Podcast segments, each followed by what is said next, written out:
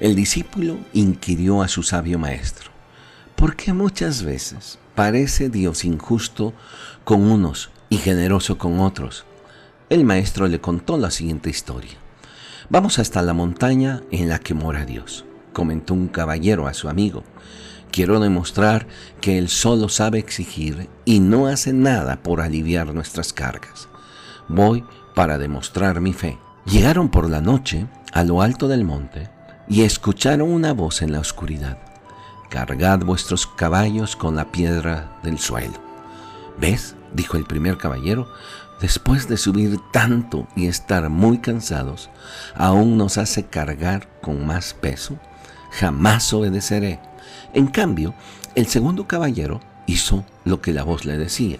Cuando acabaron de bajar el monte, llegó la aurora y el alba trajo los primeros rayos del sol que iluminaron las piedras que el caballero piadoso había recogido.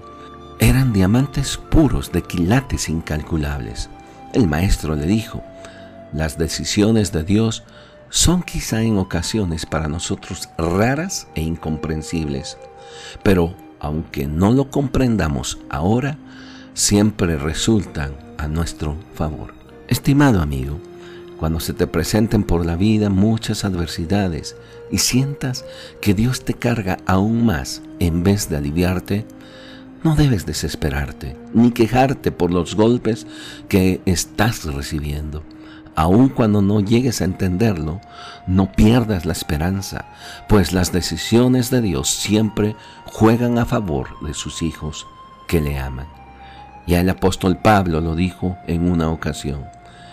Fiel es Dios, que nunca nos va a dejar ser probados más allá que nuestras propias fuerzas, sino que junto con la prueba nos dará la fortaleza para poder resistir. Muchas gracias por tu atención.